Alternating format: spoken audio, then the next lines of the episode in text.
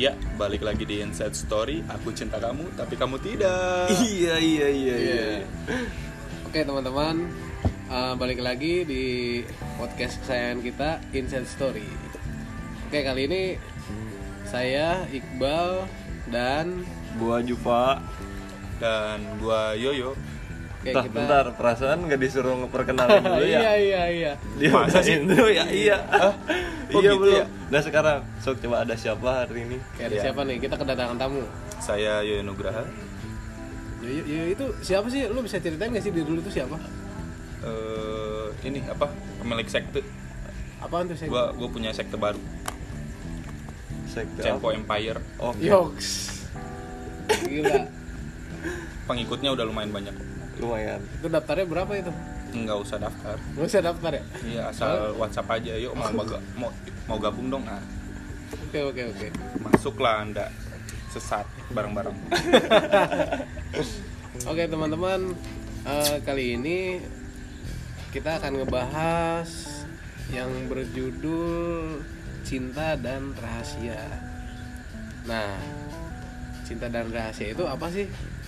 Mendingan sekarang kita tanyain aja sama yang menginisialisasi judulnya tersebut, yaitu tamu kita, Yoyo. Gimana Yoyo? Tapi bentar nih, sebelumnya kita lagi recordnya di salah satu kedai, jadi dia harap maklumi kalau apa sedikit-sedikit berisik. Dan kalau misalnya lo orang Karawang nih yang lagi denger, lo bisa lah main-main ke kedai depan rumah. Sekarang tempatnya udah asik sih, udah direnov juga. Yeah. Jadi udah nggak misbar lagi. Yo. Jadi balik lagi ke topik, gimana yo? Kenapa lu tanya yang gimana? Jadi langsung to the point gini anjing. Iya. Gimana yo maksudnya? Gimana? Cinta dan rahasia. Banyak rahasia lah dalam percintaan. Konflik juga hadir sebelum pernikahan itu udah ada. Jadi menurut gua sih,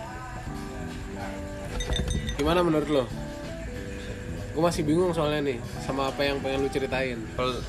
Pelik bro, pelik lah. Hidup itu nggak semudah yang kita bayangkan.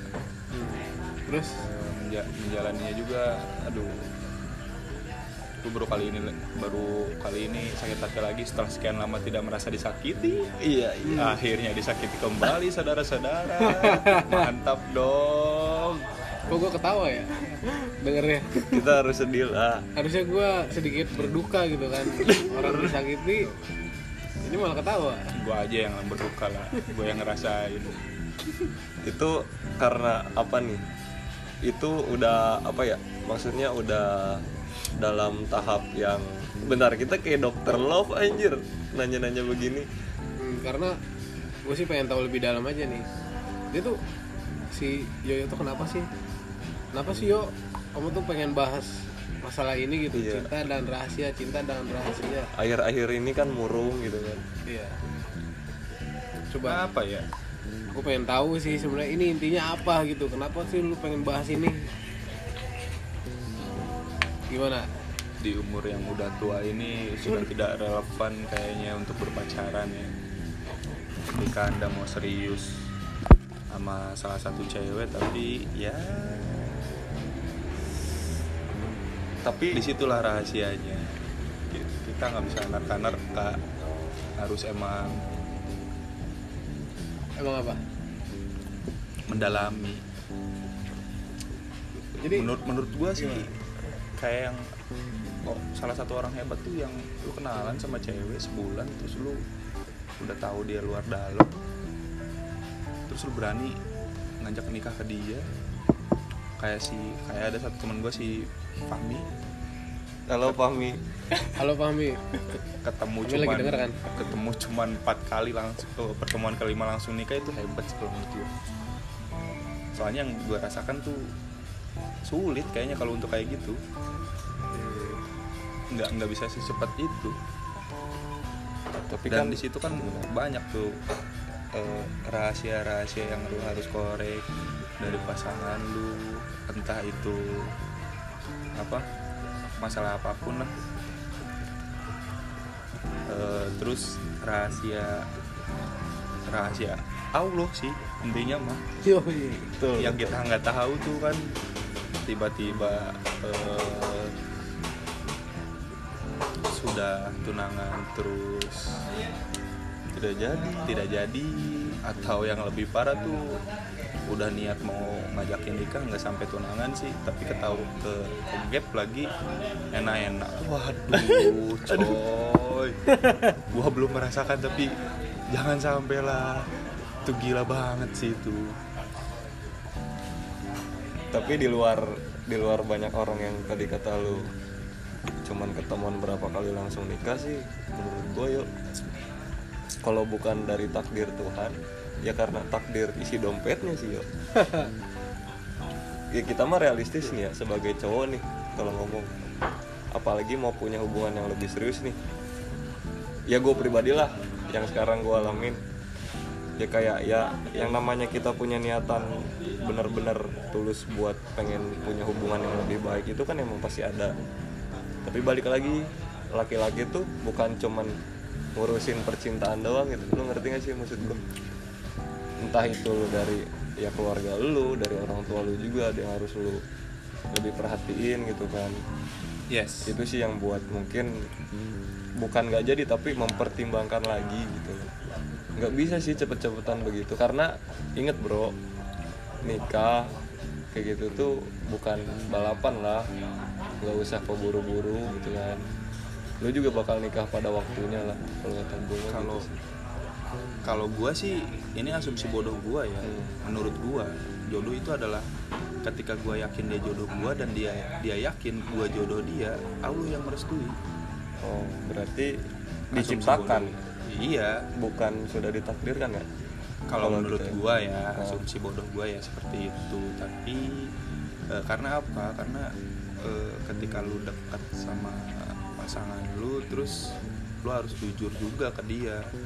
Maksudnya kalau emang ada yang lu harus bisa rubah dan lu meyakinkan dan lu menyanggupi itu ya rubah. Kayak misalkan, ya jujur aja misalkan cowoknya hitam, ceweknya nggak suka terus ceweknya bilang kamu perawatan dong, skincarean ke atau rawat diri, ya lu bisa ngelakuin itu asal cewek lu rawat jalan, asal cewek lu bahagia kan. Maksudnya itu kan hal yang bisa dirubah. Nggak ada yang nggak bisa dirubah sih kalau menurut gua. Kalau emang misalkan lu yakin dia jodoh dia mah, lu yakin lu jodoh dia dan dia yakin lu dia jodoh lu, lu harus saling memperbaiki diri. Intinya sebelum menikah tuh memantaskan diri lah satu sama lain.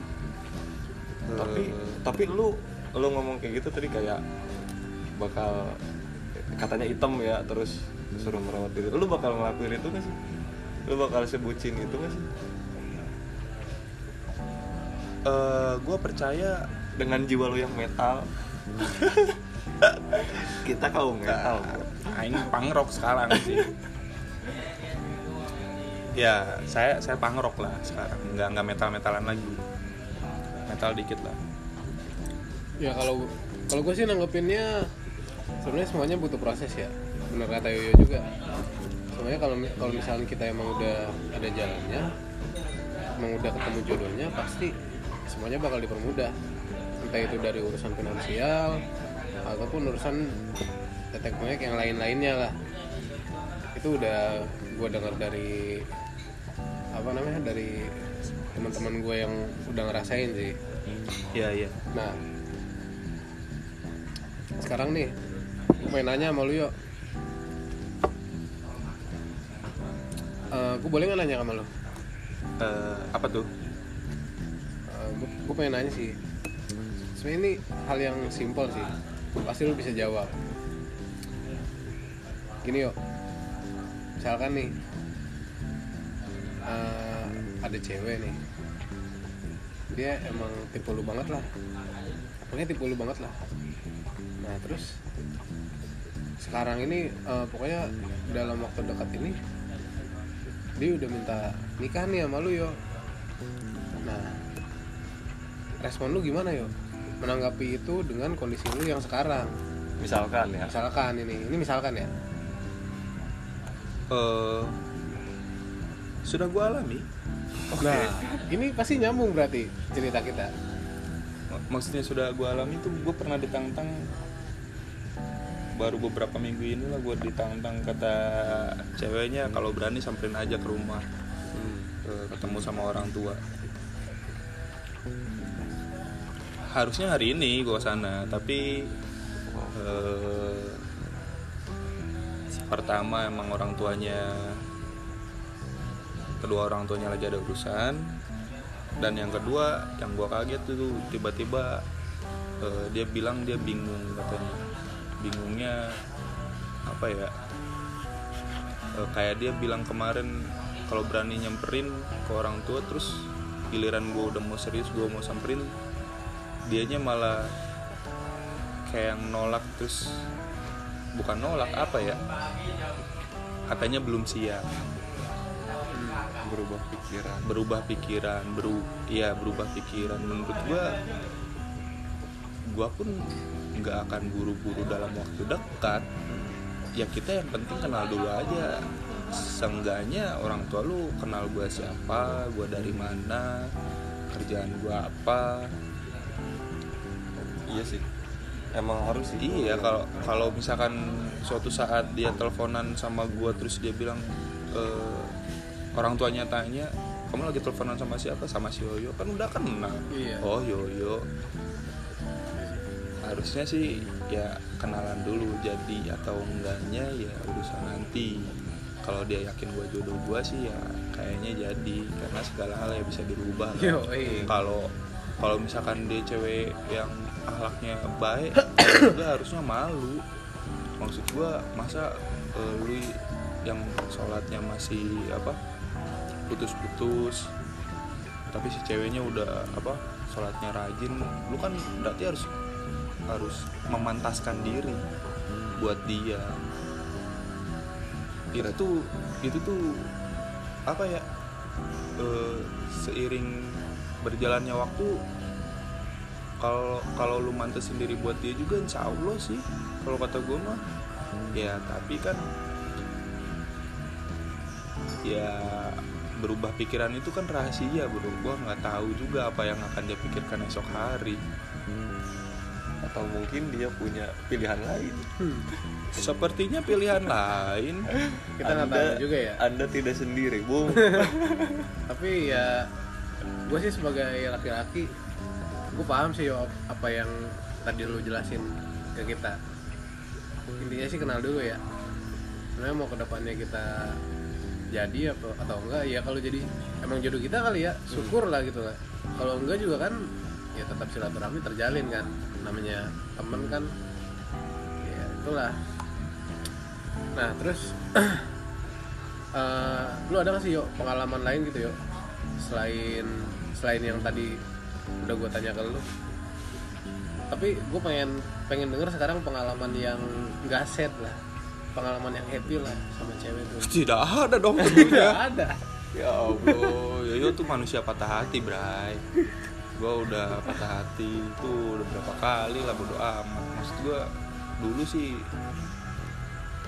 kebal, tapi kan akhir-akhir ini sibuk bekerja karena bos pengen kaya. Pasti yang pengen kaya bos ya, bukan kita ya. Iya, kalau kita mah gini-gini aja ya. Betul, kita membuat kaya bos. Gua sibuk kerja, maksudnya nggak mikirin cewek lah. Jadi udah lama nggak ngedeketin cewek, sekalinya ngedeketin hasilnya seperti ini. Iya. Sangat terima kasih sekali kepada semesta atas apa yang kau berikan kepada hamba. Sangat dalam sekali ya sedalam lautan ya. Apa ya, bingung sih gue juga. Bingungnya apa ya, gue pernah lihat thread di Twitter tuh kayak yang nikah tuh bisa 800.000. Kalaupun bisa gue gak akan kayak gitu. Kenapa? Hah? Kenapa gak akan kayak gitu? Kenapa lo gak bisa kayak gitu? Menurut gue konflik tuh bukan hanya ada di rumah tangga doang. Setelah lu rumah tangga, sebelum lu berumah tangga pun ada konfliknya lah pasti. kayak konflik gue sama ceweknya, misalkan pengen dress yang kayak gimana, pengen pengen dekorasi yang seperti apa, misal solusinya udah dapet. Terus kan masih ada konflik lain, orang tuanya pengen kayak apa, ada orang tua gue pengen kayak gimana. Sebenarnya yang berat itu yang itu ya. Iya, orang tua dia pengen kayak gimana. Itu berat gak sih ya menurut lu? Kalau permintaan dari orang tua mempelai misalkan, calon bini lu misalkan,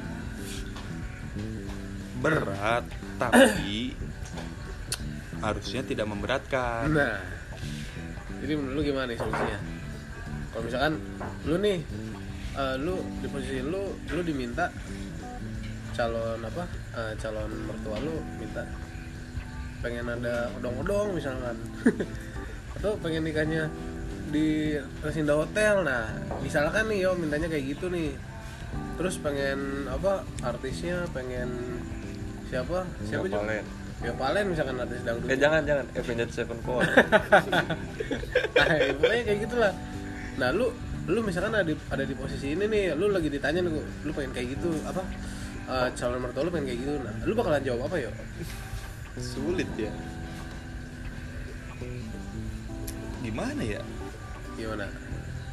Ya ini mah kita berandai-andai aja.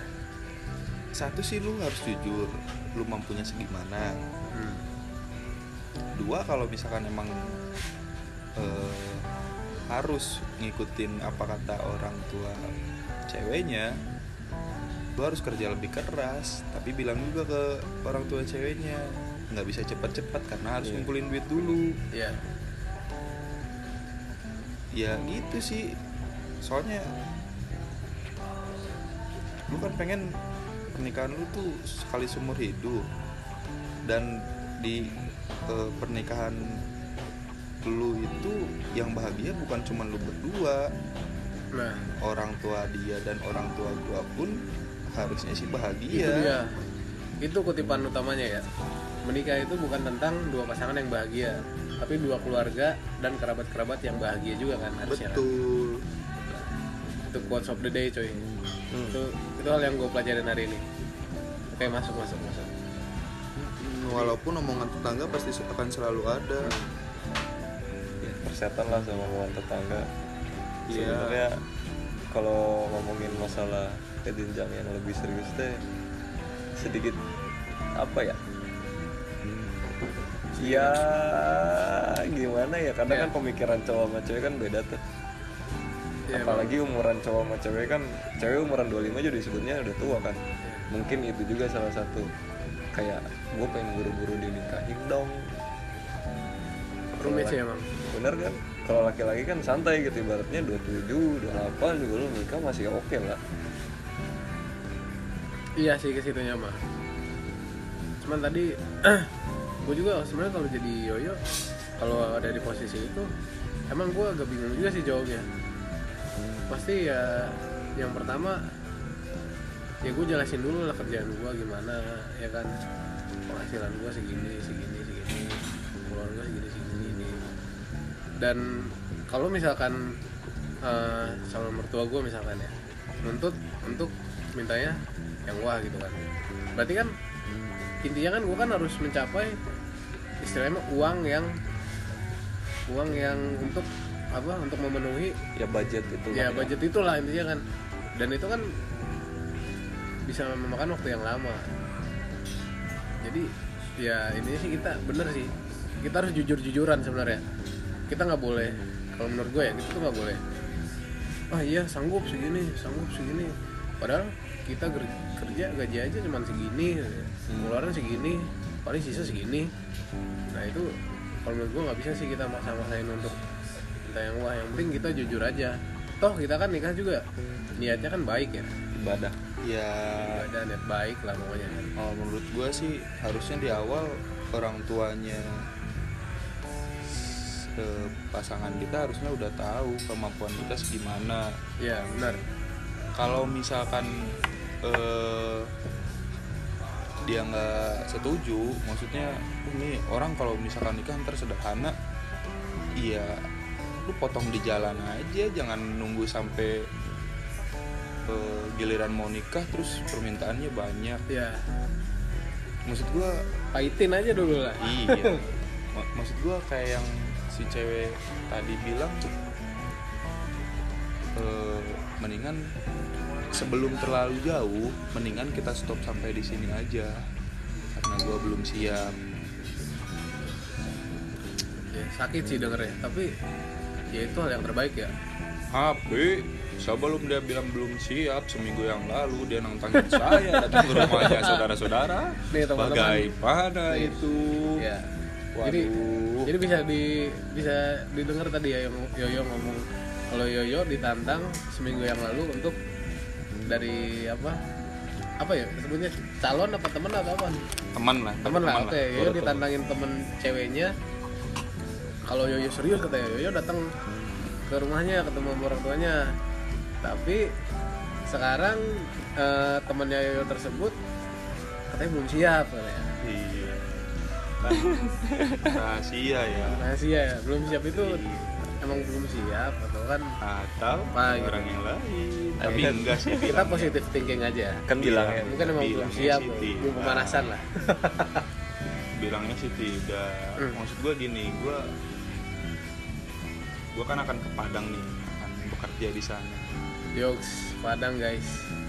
Jauh lah dari. Yoyo bakal merantau jauh dari habit gue yang di Karawang. Congrats yo. Alhamdulillah. Jadi salah satu pelarian diri juga ya. Cocok banget gitu. Momennya pas gitu. Iya betul. Tapi kan lebih baik saya pindahkan di Bogor saja daripada harus di Padang. Kejauhan, nggak bisa naik kereta, gue bolak-balik. Iya, maksud gue sebelum ke Padang tuh gue pengen ke rumah dia dulu, pengen kenalan dulu sama orang tuanya karena nggak ada waktu lagi. Weekend depan kayaknya gue udah di sana kan. Tapi si cewek ini dia tahu gitu kalau lo bakal ke Padang. Tahu. Mungkin gini yo, positive thinking ya. Dia tuh pengen tahu seberapa seriusnya lo yo. Pas lu udah di Padang, gue pengen tahu nih si Yoyo bakalan tetap nyamperin gue nggak ya? Gitu kayak gini yo. Kayaknya sih enggak. Gue dapet di Padang nih kayaknya nih. Oh, maksudnya? Oke, ini lebih positif lagi. Lebih positif thinking lagi Jom. Lu jangan gitu Jom. Oke. Bakal dapet di Padang. Lu denger kan? Yoyo akan berkenal orang Padang. Kita biasanya jauh cuy. Tapi enak sama orang Padang tuh dibeli loh ya. Nah, nggak tahu lah, gue bodo amat. Kayaknya itu sih jalan keluar. Kayaknya itu sih yuk. Jalan keluar dari semua masa lalu yuk. Bener, lu harus nikah sama orang Padang kayaknya. Soalnya iya sih, kebanyakan orang Padang dibeli. Nah ntar kan lu udah kelar di Padang, lu di sini bukan nasi Padang yuk. Enggak, gua Padang cuma beli nasi Padang doang kok. Terus balik lagi. Gimana ya? Masalahnya bukan itu coy. Masalah ya, gue kan sakit hati nih berarti sama dia kan. Padahal belum ada hubungan ya. Tapi udah sakit hati. Bukan. Gue maju aja belum udah suruh mundur. Mundur yuk. Okay. Udah ada tukang parkir. Udah ada tukang parkir guys. Mundur. Retreat.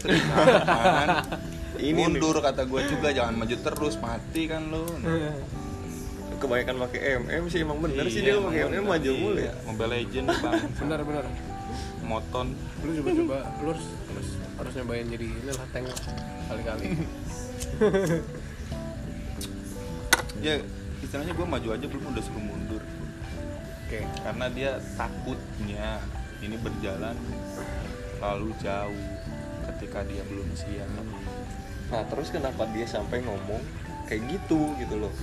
Udah kalau lu serius ya udah lu ke rumah gua gitu. Kenapa harus sampai gitu? Apakah itu jawaban kayak ketika kita ketahuan selingkuh terus ditanya sama pasangan, "Kamu selingkuh?" Kan kita langsung gitu teh jawabnya kan. Ya udah we yang kepikiran aja gitu. Ya mungkin sumpah serapahnya lah. Cuman tapi kan gua enggak tahu dia soalnya baik banget, coy. Maksudnya baik tuh gimana ya? Akhlaknya jauh lah sama gua. Nah, dia jalan pun gue ketinggalan gitu maksudnya. Oh, oke. tapi kan gue bisa masih bisa ngejar. Oke. Kalau gue pengen, maksudnya gue juga harus jadi imam yang baik, makanya gue lebih suka kata-kata memantaskan diri tuh, ya itu kita harus pantas buat pasangan kita. Nah, masalahnya coy, kenapa salah terus yo? Jadi gue ngomongnya salah mulu. Banyak coy. Bukan masalahnya, dia teman kantor gue dan gue lihat dia setiap hari. Oh bro, aduh besok tuh hari Senin harus ke Jakarta untuk lihat dia itu. Gimana ya? Gimana? Seneng kali. Gue malas gue sebenarnya kalau udah kayak enggak, maksudnya gini loh. Lu kan punya lu kan butuh waktu untuk apa namanya? Recovery, untuk recovery. Ya itu, gue nggak pengen ketemu dia sebenarnya karena ya gue butuh waktu itu. Iya. Sekarang kan kita tahu juga sih ya. Kalau apa? Wanita memberi satu itu gimana sih, yang wanita memberi satu, laki-laki pasti berharap lima. Iya kan, kalau wanita tuh ngasih satu harapan ke cowok, cowoknya itu beranggapan itu ngasih harapan 10. Iya 10 lah. Udah kebanyakan cuy sekarang. Bukan 5 lagi 10. Iya. Nah ya gitulah, mungkin teman-teman ladies yang mendengarkan podcast ini bisa dijelaskan mungkin nanti kalau ketemu Yoyo. Enggak, sebenarnya kalau kata Pure Saturday sih terlalu pagi temukan arti coy. Nah dia tuh kayak yang gue umur 25 bukan itu sih, sorry, gue pernah tanya ke dia, lu kan masih muda, emang lu harus nikah tahun ini, emang harus nikah secepat itu, kata dia. Kata gua, jawaban dia apa coba? Gua kalau belum menikah, ibadah gua rasanya ibadah gua belum sempurna yuk. Gokil. Cok. Gua baru nemuin satu cewek yang kayak gitu.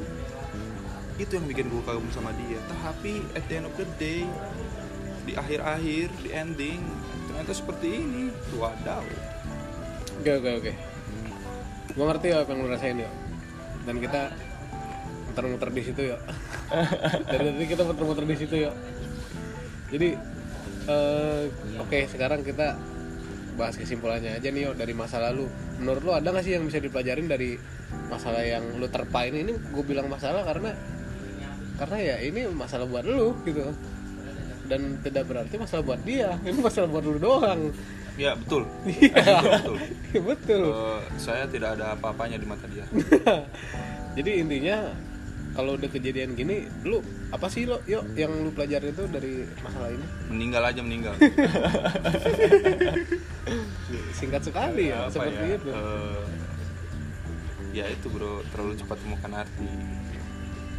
Apa ya? Jangan terlalu cepat ambil kesimpulan lah. Jangan baperan gitu ya. Satu itu. Kedua, lu jangan lihat dari satu sudut pandang. Banyak sudut yang harus lu lihat.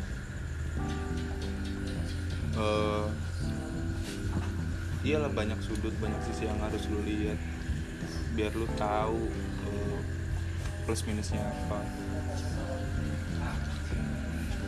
Biar lu tahu plus minusnya apa, terus solusinya nggak ada deh kayaknya. Kalau ada solusinya juga lu nggak bakal begini lagi yo. Solusinya wanita yang lain, solusinya cewek lain yo. Itu sih sebenarnya kalau kata gue. Solusinya gini sih kalau kata gue. Kan kata orang ya, jodoh itu kan cerminan diri sendiri. Kan kita udah paham nih diri kita sendiri seperti apa. Jadi kayak gitu juga ya. Nah, caranya yang seperti itu juga yo. Kalau kata gue mah gitu. Ya perbaiki diri lah demi mendapatkan jodoh yang lebih baik. Perbaiki diri, terus apa ya? Apa? Perbaiki diri, perbaiki duit. Itu sudah pasti cuy. Iya. Sebenarnya semua masalah itu cuman satu, duit. Solusinya uang tuh. Iya, padahal gue udah bilang loh kalau gue mau nikah sama dia cateringnya Sabana. Sabana mahal sih porsinya sih. Oh iya, di sana kalau enggak lah. French chicken India. Di sana ya, yang mahal. chicken tier 2 indie cuy, chicken indie bukan chicken folks. Iya, chicken indie ya, nyari yang suka aja sama lu udah. Intinya kata kalau kata Yo, nyari yang suka aja sama lu, lu yang ngikutin, lu yang ngikutin katanya tuh pelajaran hari ini. Jangan lu yang suka, sudah terus ngejarnya jauh. Itu dia, makanya kita jangan kejar, kita udah diem aja. Kita diem. Soalnya biasanya kalau ngejar itu malah menjauh. Kita diem, kita tungguin di rumahnya, karena sejauh apapun dia pasti pulang, pasti rumahnya. Pulang ke rumah ya. Iya. Iya. Iya. Bener nggak? Bener nggak? Tapi dia bawa calon lain. Tapi dia pas pulang itu bawa cowok. Iya. Ya udah sih. Udah di situ bakalan tam. Gokil. Gimana ya? Ya. Gimana ya? Kalau kata gitu? Bukan ini sih out of context. Kalau kata Morrissey kan, the more you ignore me, the closer I get. Tapi itu Morrissey doang yang bisa, kita mah enggak. Iya dia nge-ignore gue, ya gue ignore balik. Ya udah nggak kenal ya. Iya, udah nggak kenal aja lah. Ngapain ngejar-ngejar yang nggak pasti kan? Nyari yang suka aja sama lu, tapi itu sulit. Mungkin nggak ada. Ada ya, tenang ya. Ada ya, tenang ya. Mungkin belum saatnya. Padahal gue udah jujur-jujurnya loh ke dia tuh, udah ngobrol banyak. Nah itu karena perempuan itu gak suka dikasih omongan yang jujur yo.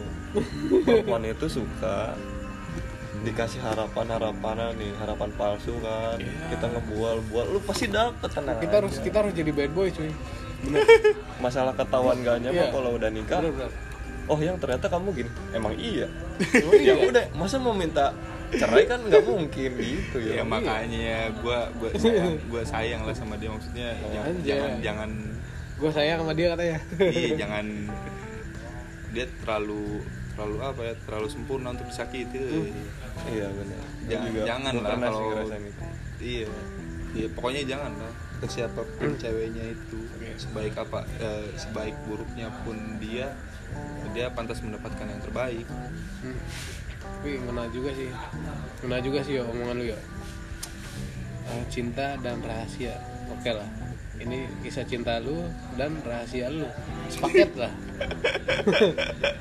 Rahasia yang baru saya alami beberapa jam yang lalu. Bangsat. Ini baru satu rahasia. Coba kalau kita nih bahas semua rahasia Yoyo sampai pagi ini kayaknya. Banyak bro. Maksudnya apa ya? Minimal gue kenal dulu orang tuanya lah, biar istilahnya kalau udah ditanda tangan kan minta cap tuh biar resmi. Nah gue minta capnya udah ditanda tangan nih sama dia, nah gue kan harus minta capnya ke orang tuanya. Legalisir betul, biar resmi aja. Udah 2 kali gue mengalami hal seperti ini.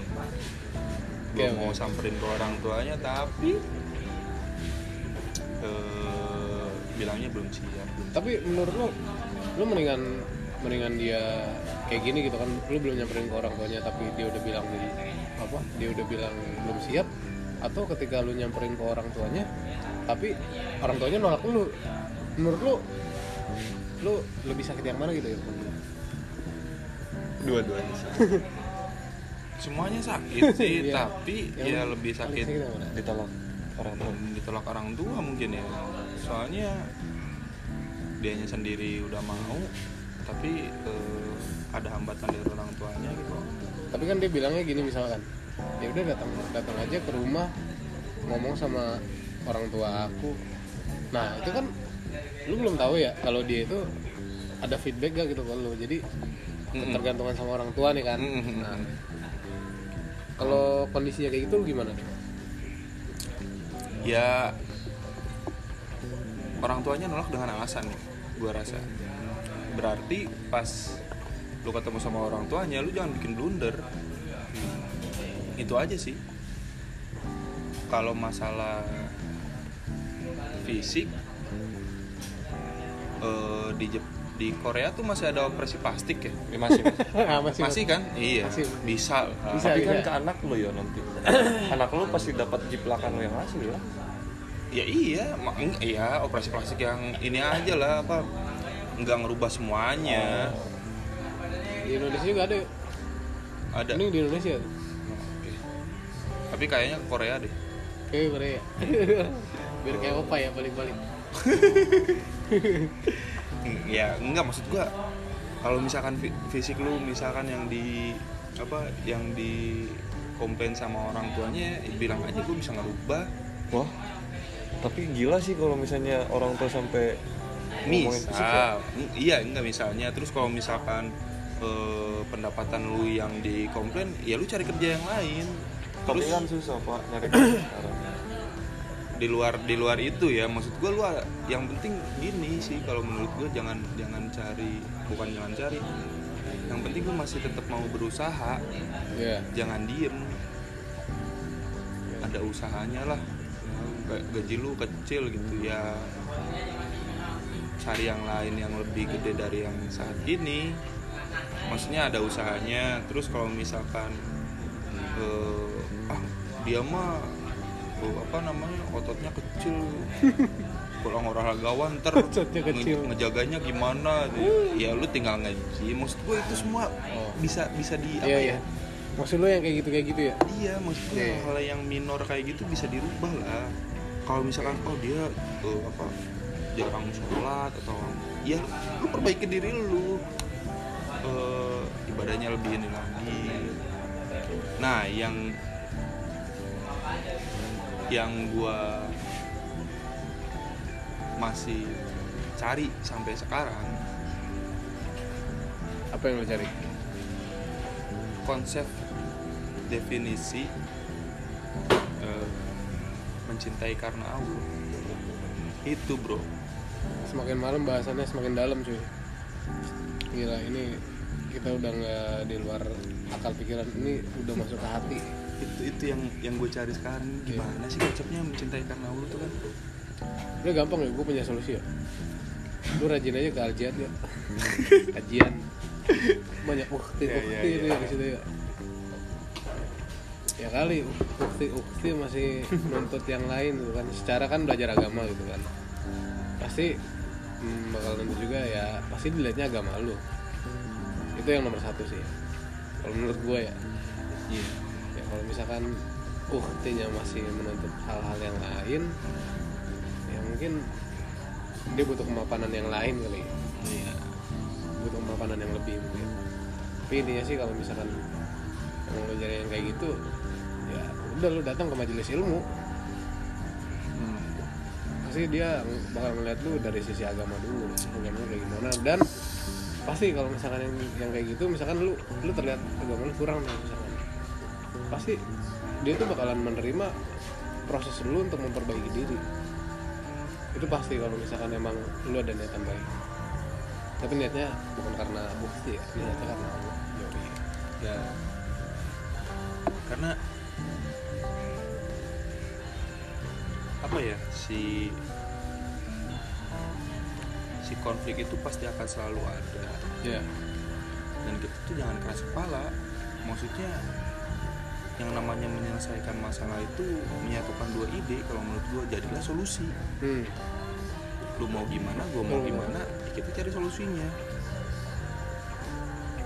Setiap masalah itu ada solusinya. Betul. Asal jangan keras parah, asal jangan ngasih makan terus ego lu. Ya, kita harus saling membuka pikiran kan. Iya sih, intinya sih itu. Iya, kalau konflik lu sama orang tua dia juga kan pasti ada solusinya ya. Pasti ada solusi. Kamu mau seperti apa? Saya bisanya seperti ini, lu cari solusinya. Ya, gue lebih suka jujur-jujuran aja gitu, maksudnya nggak usah nolak pakai bahasa halus. Iya. Gue nggak suka sama lu bla bla bla bla bla gitu. Ya udah, gue nggak akan kejar lagi. Ya udah sih, mending kayak gitu ya. Mending kayak gitu daripada gitu. Kamu tuh terlalu baik. Itu sebenarnya kata-kata yang kata-kata yang manis tapi jahat, cuy. Kamu tuh terlalu baik. Nusuknya terlalu dalam, bro. Kalau itu, lu kayak ngasih harapan ke dia. Sebenarnya gini, ini bukan salah si cewek sih kan. cewek yang lagi gue deketin ini itu bukan salah dia, yang salah gue. Kok lu lagi sih yang salah? Lu salah gue persen? Karena menaruh harapan terlalu tinggi. Oh iya, lu ngasih harapannya 10 ya? Gue menaruh harapan 10. Iya, gue menaruh harapan 1. Gue memberi harapan terlalu tinggi aja. Yang salah sih gue. Apalagi ya? Apalagi nih? Udah, bisa ada gak yang pengen lu sampein? Yang apa, untuk dalam hati lu yang pengen lu keluarin gitu kan? Yang pengen ngobrolin nih di Inside Story. Udah sih, paling benar hijrah aja bro. Yok. Yang pakai cadar nanti. Oh jangan. Bukan pak. Coach of the day. Gue mau pakai cadar sih. Oh bukan ya. Jadi gimana Juk? Ya jadi intinya sih kalau buat kayak gini, taruh bro. Ini sih taruh sih, benar. Enggak sih nggak taruh. Jadi ya udahlah. Kalau misalnya. Karena kan mau ketaruh. Kalau misalnya nih ya, lu punya salah satu wanita, buat cowok nih ya, buat punya salah satu wanita yang lu idam-idamkan gitu, pengen lu nikahin atau pengen lu bawa ke hal yang lebih baik, ya udah lu mending mempersiapkan diri lu aja gitu, memataskan diri lu, benar kata Yoyo tadi. Yang pertama ya dari agama dulu, terus yang kedua dari ekonomi lu lah, segala rupa lu memataskan diri lu juga. Kalau misalnya lu udah serius nih, udah bukan serius sih, udah merasa pantas terus juga udah, wah gue udahlah pokoknya gue udah siap gitu, ya udah lu samperin aja ke rumahnya gitu, karena emang adab yang baik itu seperti itu dari dulu mon, kalau yang gue tahu ya. Betul. Jadi nggak ada yang namanya pacaran tuh di umur 25 tahun ke bawah itu kita kebanyakan pacaran. Kebanyakan terlalu banyak drama gitu. Yang buat hati-hati kita tuh, wah anjing hidup kok gini-gini banget gitu, ini banget. Padahal mah kalau misalnya lu kita sendiri yang salah ya? Iya benar sih. Admiranya. Intinya kalau udah siap secara apapun itu ABCD nih, ya udah lu samperin aja orang tuanya gitu, ke rumah si cewek ini. Jadi nggak harus ada yang biasanya gini sih, kalau udah pacaran lama, ngeluarin duit modal lama, modal banyak, pas udah putus saya kepikiran nggak balik modal, anjing kenapa tahu gitu, nggak balik modal, itu ya guys, ya kan kenapa anjir, kenapa nggak balik modal, bego banget gitu kan, jadi enggak, ya cowok mah kayak gini sih, beda nggak kayak cewek, well, intinya itu sih ya, jadi ya intinya ketika kita sudah dipertemukan dengan jodoh kita, ya sudah pasti bakal dipermudah, intinya sih itu ya dari bahasan yang sepanjang ini, pokoknya intinya ketika kita dipertemukan dengan jodoh kita itu pasti akan dipermudah insyaallah. Udahan aja nih Cuk, kita tutup Cuk, boleh bisa ada nggak? Boleh yaudah teman-teman, kayaknya segini dulu ya podcast dari kita bertiga, storytelling dari Yoyo. Kita bahas semua rahasia dan isi hati dari Yoyo. Ya doakan bisa denger ya tadi. Ya doakan semoga Yoyo mendapatkan hal yang lebih baik lah setelah apa yang udah dia dapetin selama ini gitu. Yeah. Karena apa? Fa inna ma'al usri yusra. Inna ma'al usri yusra. Karena sesudah lu jangan gitu joplo. Ya, intinya tetap sabar buat Yoyo lah. Gue tahu Yoyo kuat. Tetap semangat buat Yoyo, buat kita semua para pejuang patah hati Yoi, para pejuang mahar Yoi, mahar cuy. Yoi terus. Padahal belum kenal ya. Belum kenal udah pejuang mahar terus. Jadi semangat Yoyo buat kerjaan lo yang di Padang nih, semoga cepat beres. Iya, minggu depan mau ke Padang guys. Jadi semangat buat Yoyo, selamat buat Yoyo. Ya. Atas penempatannya, dan Yoyo promosi juga guys jadi manajer. Anjir. Amin. Itu di luar ekspektasi kita sih. Ya, karena Yoyo adalah pekerja keras yang luar biasa. Jiwa metal. Ya demi bos lah. Bos kan pengen kaya, pengen beli mobil baru nih. Ya kami harus menjadi anak gue yang baik. Kerja keras. jadi buntut naga dulu. Ya. Oke teman-teman, dari podcast kali ini semoga yang baik-baiknya bisa diambil dan yang jelek-jeleknya dilupain aja seperti biasa. Oke, kali ini saya Iqbal, gue Jupa, gue Yoyo. Oke, sekian podcast dari Inside Story kali ini. Terima kasih. Belum maju udah disuruh mundur coy. Aduh. Tukang parkir. Mundur. Rit.